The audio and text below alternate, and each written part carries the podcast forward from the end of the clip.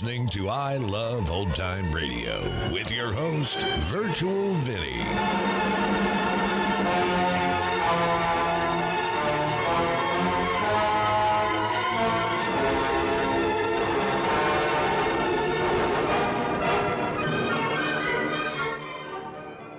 It's a new episode here on I Love Old Time Radio.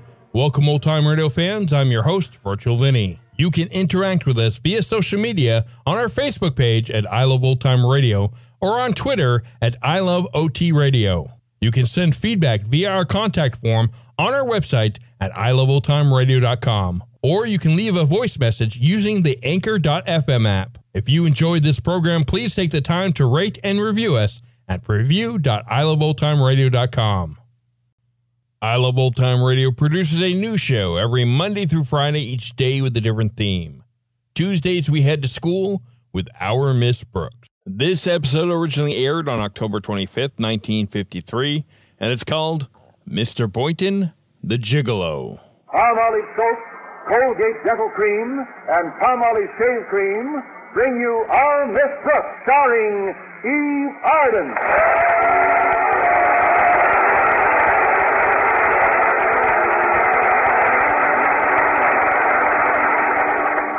It's time once again for another comedy episode of Our Miss Brooks. Stride.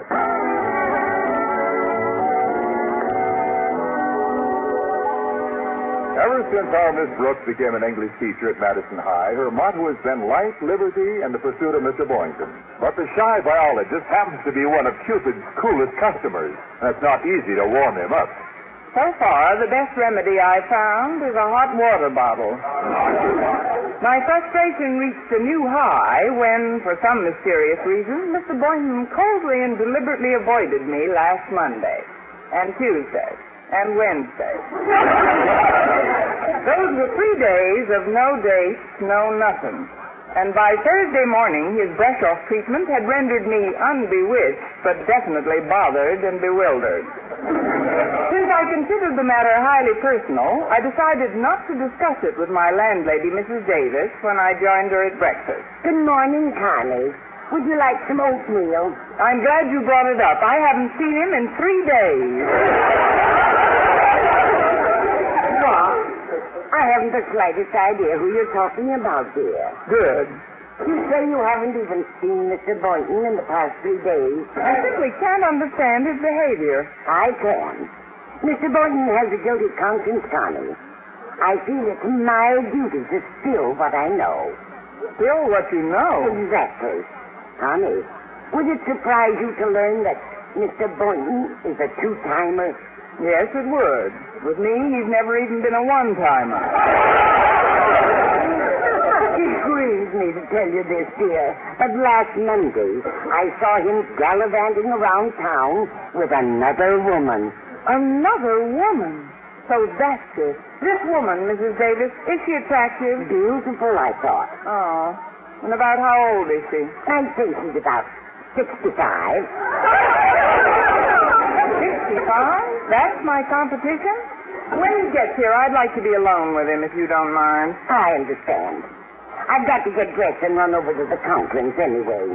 They scheduled a family reunion party for tomorrow night, and Mrs. Conklin asked me to help with the preparations. They haven't had a family reunion in so long that she doesn't. Just a minute. That's probably Mr. Boynton. I'll leave you two alone then, so you can pump him about that old lady he's going with.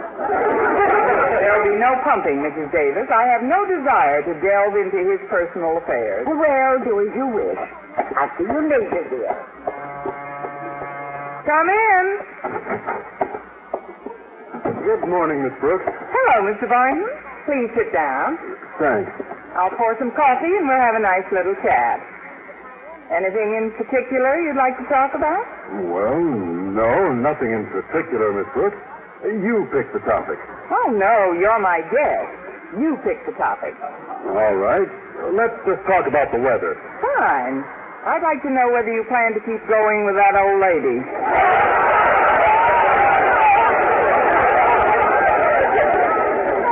Old lady, what What old lady? She's a kid about 65. Oh, that old lady. That's the one. Get it. What's a 65-year-old woman got that I won't have?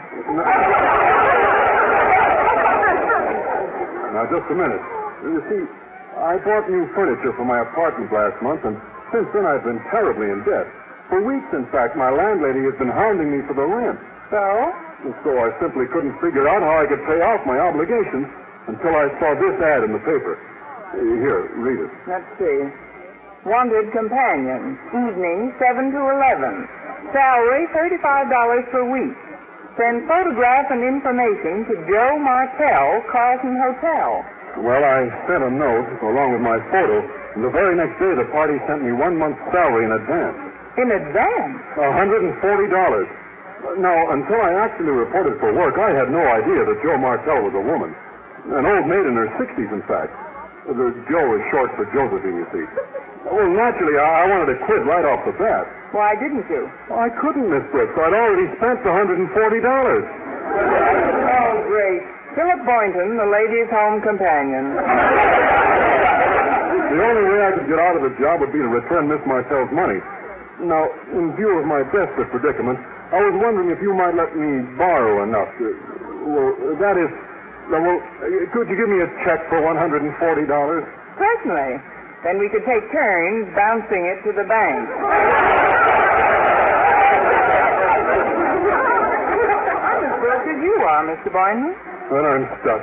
Now, please understand, my relationship with Miss Martell is purely a business one. My principal duty being to escort her to fashionable places for dinner. Of course, she pays the check. Match. Same type deal we have.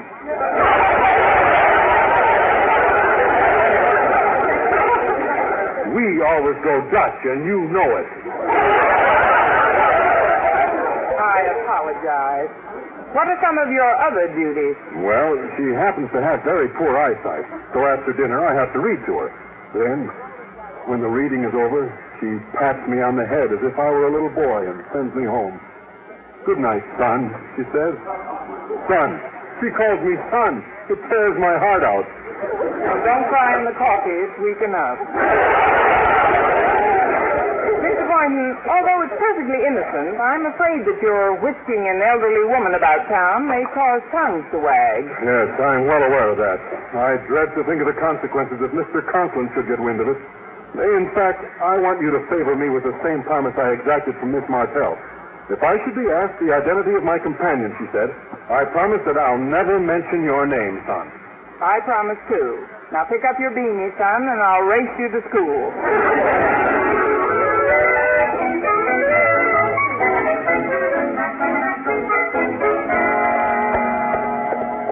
Good morning, Harriet. Oh, hi, Miss Brooks. I was just going over to your classroom to look for you. Daddy said you were to march right to his office on the double. All right, Harriet. I hope my barracks bag is on straight. Bye now. Good morning, Mr. Conklin. Miss Brooks, English teacher first class, reporting, sir. Eddie? Yes, sit down, Miss Brooks. No, thank you. I'll stand, sir. Then I'll get right to the point. Some members of my wife's family and of mine have come to town for a little family reunion. Oh, yes. Mrs. Davis mentioned that to me this morning. Yes, well, most of them are splendid people, good stock, but one or two are, uh, well, rather eccentric. Particularly my sister Hilda. Frankly, I'm worried about her, Miss Brooks. About Hilda? Yes, but I shouldn't really call her Hilda. She still uses her stage name, Jo Martell. Brooks?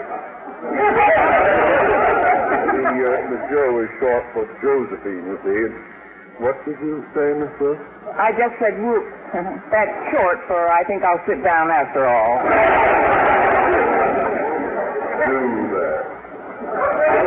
Not for the fact that I need your help, Miss Brooks, I would not dare utter the horribly embarrassing impression that you are about to hear. Miss Brooks, Yes, sir. my sister is paying $35 a week to a gigolo. Inquired as to the cad's identity, but Josephine stoutly refused to divulge his name. However, in an unguarded moment, Josephine let it slip that the rotter is a member of Madison's faculty. How do you like them apples? Not very tasty, sir. Why are you telling me all this? Because I want you to help me unmask that heel. Well, Then it's settled. Bear in mind, we're looking for the flicker type, Miss Brooks. And if you should need someone to assist you, say maybe Mr. Boynton could help you find the wolf I want. I don't doubt that at all. But when Mr. Boynton drove me to school this morning, I noticed he was very tired, sir. Dead tired, really. So rather than burden him with... Oh, come in, Boynton, come in. Thank you, sir. Uh, Harriet told me I'd find you here, Miss Brooks. Here's your purse. You left it in my car. Oh, thanks, Mr. Boynton. Mr. Conklin was just telling me about his sister. He came to town for a little family reunion. Your sister, Mr. Conklin? How nice. Her name is Jo Martell.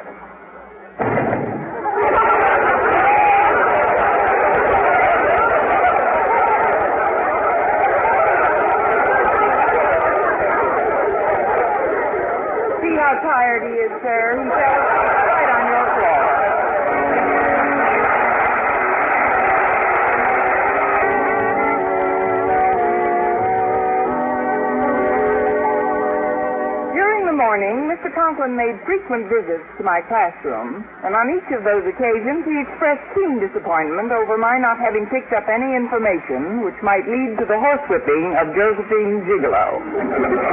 As I entered the school cafeteria at noon, I was met by Harriet Conklin, who lost no time in giving me a flash. Miss Brooks, I know the man who's going with Daddy's sister. You do? Yes, ma'am. I wouldn't dare tell Daddy, though. It's Mr. Boynton. You're kidding. No, I saw him escorting her into her hotel last night. And to think that woman's in her 60s. She was the firstborn in Daddy's family, Miss Brooks. Daddy was the last. That figures. Harriet, I hope you haven't let anyone else in on that little bulletin about Mr. Boynton. Oh, no, Miss Brooks. I didn't tell a soul. Except Walter Denton. Oh. That's like giving it to Louella. He's lunching at the corner table, I see. Oh, I'm sure Walter won't go blabbing it around. I told him it's a secret. Good. Excuse me, Harriet. Hello, Walter. Hi, Miss Brooks. Mr. Boynton's been running around with Mr. Conklin's sister.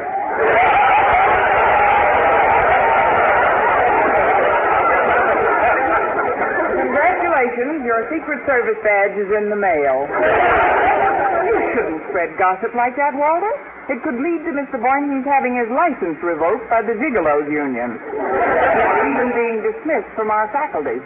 Oh, gosh, I wouldn't want that to happen. Actually, it's just a job, Walter. Miss Martell hired him to read books to her during the evening. Well, how do you like that? For five years, he goes more or less steady with you, only to wind up spending his evenings reading books to an old lady. Now, it just doesn't make sense. No, it doesn't. Must seem pretty tame to him after all those years of whisking me to the zoo. But Mr. Boynton didn't really know what he was letting himself in for, Walter. Now he's got to figure a way out before Mr. Conklin can trap him. Well, maybe my agile brain can figure something out, Miss Brooks. Yeah, I'll get the old bean working, and before you know it, I might dream up something. May I speak with you privately, Miss Brooks?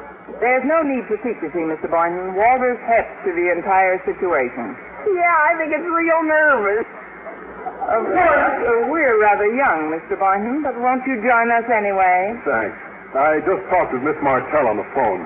I have to call her at noon every day to report, you see. And she said, tonight we'll meet at 6.30, son. Son? She calls him son. Normally, I don't meet her until 7. But in spite of my discontent, she insisted that we meet a half hour earlier. Well, at her age, every half hour counts, I guess.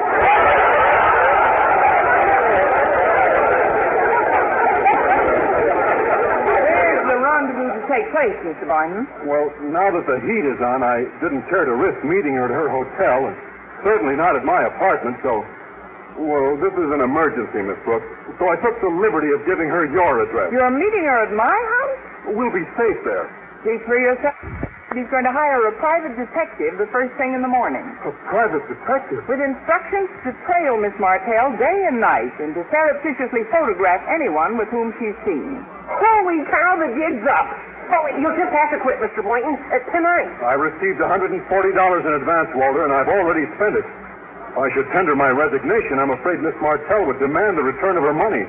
Could she demand her loot back if she were to fire you? Well, no.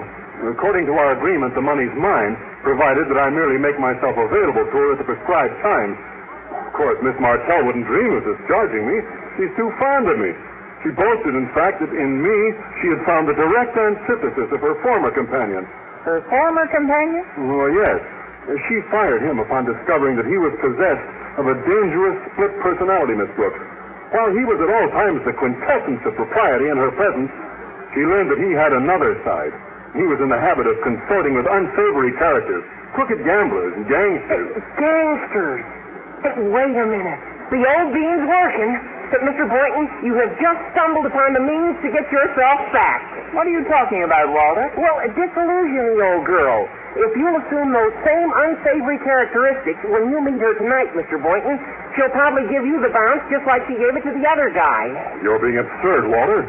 Why, in her own words, she once said to me, one look at you and I was convinced that you were a wholesome, homespun, clean-cut American boy. She calls him son. Mr. Boynton, if you'll take my advice. Oh, I'll accept your advice any time, Miss Brooks. What is it? Now, look, I'll admit my idea is real crazy, but it can do the trick. You've got to act tonight, Mr. Boynton. By tomorrow, the sands of time will have run out on you. It'll be Mr. Conklin who'll fire you. Miss Brooks, would you want to see Mr. Boynton leave dear old Madison? Maybe never to see him again? Oh, no. Don't listen to him, Miss Brooks. What's your advice? You've gotta listen to me. Yes, give her the old split personality bit. Up to now, she's only. All right, tan your hide.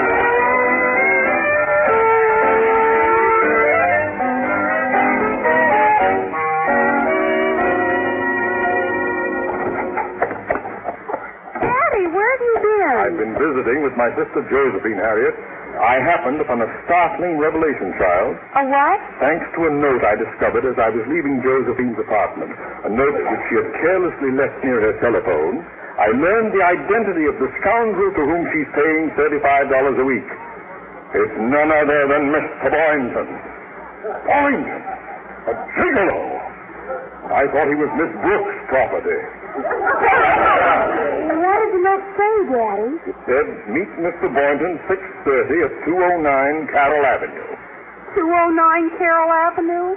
Somehow that address strikes a familiar chord. Seems to me I wrote a Christmas card to that address on. Joe! That's Miss Brooks' house! How's Daddy, Daddy? How do you like that? She's renting him out!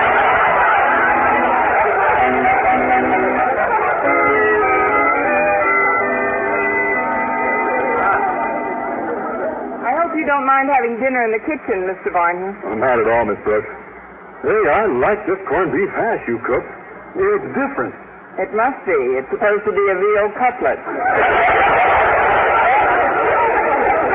Miss Martell ought to be here in a few minutes. You'd better study your part. Honey. We're in the kitchen, Mrs. Davis. There's no need to let Mrs. Davis in on our scheme, Mr. Boynton. By the time she gets back from the movies, it'll all be over. I wish it were over now. I'm getting awfully nervous. Excuse me, folks. I'm afraid I'll be at the movies for quite a spell, Connie. I'm going to see Frankie Sinatra and From Here to Eternity. Fine. I won't have to wait for the Mickey Mouse short subject, though. I read the book. Now, dear, don't forget to fill the goldfish bowl for me, Mr. Boynton. I won't. Good night, Mrs. Davis. Good night, Connie. Good evening, Margaret. Oh, oh, good conscience. Oh, you startle me. Hello, Harriet. Oh, hi, Mrs. Davis. Were you leaving? Yes, for the movies. But it's so sweet of you to drop over. Why not visit with Miss Brooks and Mr. Boynton? They're out in the kitchen. Good idea. Splendid. We'll catch up with you later, Margaret. Good? night. Good night. Come on, Daddy. She said they're in the kitchen. That's precisely why we're not going to the kitchen. Having Mrs. Davis let us in without announcing our presence is a stroke of luck. Now we can duck behind these hall curtains and eavesdrop. Daddy, isn't that an awfully sneaky trick? yes, indeed.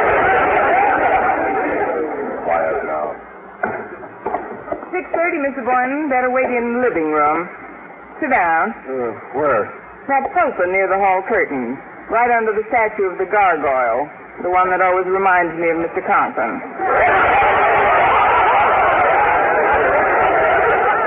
Now wipe that pleasant expression off your face and try to look sinister, Mr. Boynton. Remember, you're playing an underworld part. I'll do my best, but I'm not sure I can go through with it. Oh, that must be Miss Martell. I'll wait in the kitchen for my cue. Good luck. Thanks. Uh, come in. Good evening, Mr. Boynton. How are you? I said, how are you, Mr. Boynton? Something wrong, Mr. Boynton? Sit down, babe. Hey, it's me, Mr. Boynton, Miss Martell. So what? What? Now, let's get down to business, now. Now? I thought we ought to bat the breeze a little tonight about my salary. I need more loot. Loot? oh, what's come over you? What happened to the sweet, clean-cut boy you used to be, son? Now, look, sister. I don't, I don't have to go into that namby-pamby act till 7 o'clock, which is when I go on duty for you according to our deal. So you got me a half hour early. So my agent and insists I get a raise, and we ain't standing for no stalling from no dame, nohow. Oh, your language, Mr. Boynton. There must be some kind of a joke. You told me you're a teacher. That's right. I teach kids to pick pockets. Wanna make something out of it? Oh, good heavens, you've gone mad. I wish you two wouldn't talk so loud. You're disturbing the dice game in the back room.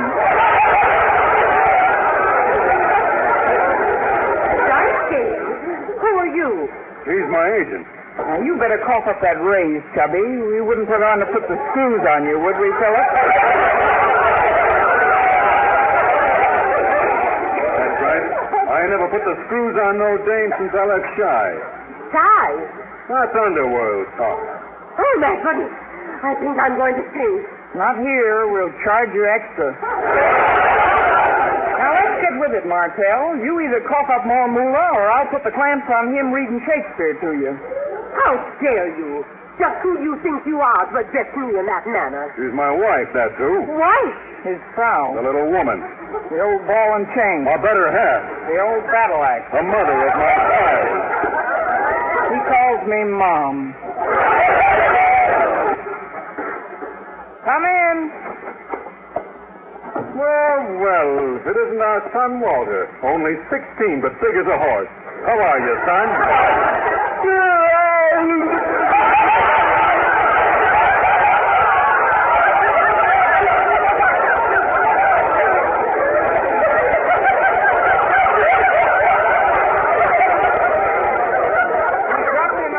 When he was a colt. Walter, this is Miss Martell. Oh, Martell. Oh, gee, you must be the cheap old dame that pays my daddy a 20, 35 fish a week. What? Got bad news, son. He don't seem to want to give the raise. Oh, fiddly dee. Well, how well am I going to get the moolah to buy a new crooked roulette wheel for school? Goodbye, Mr. Boynton. As of this moment, consider yourself discharged. Oh, and to think I called you hug. Well, that does it, Mr. Boynton. Uh, just about. Of course, as soon as I can dig up the amount she paid, I'll send it back to her. Every penny of it. Gosh, when she hired me just to escort her to dinner and read books to her, perfectly harmless things, the poor woman had such faith in me. And now this had to happen. Oh, come on. Cheer up, Mr. Boynton. I thought everything worked out swell. So did I, Mr. Boynton. Me too, son. Mr. Conklin!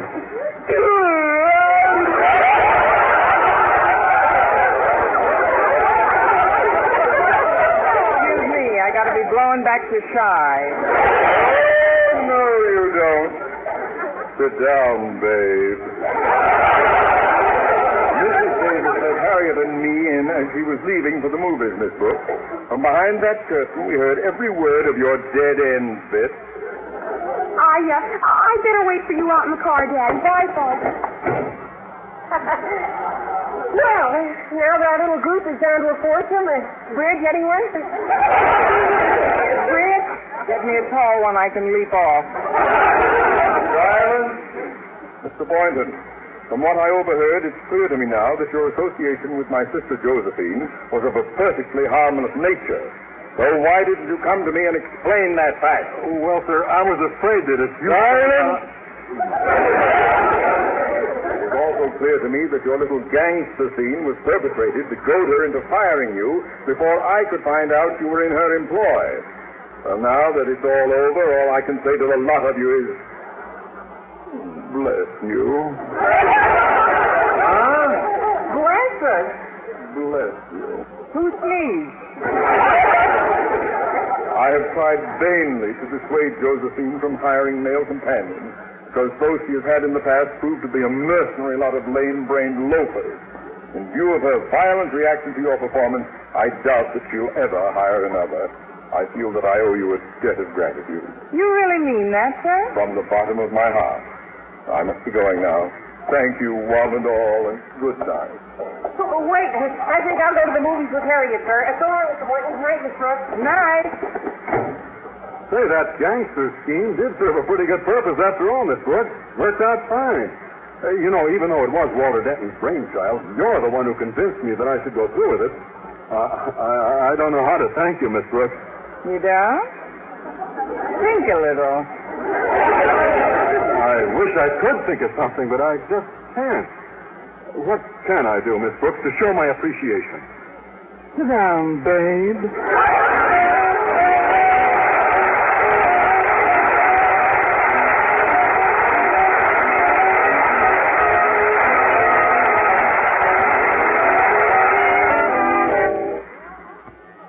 You're listening to I Love Old Time Radio with your host, Virtual Vinny.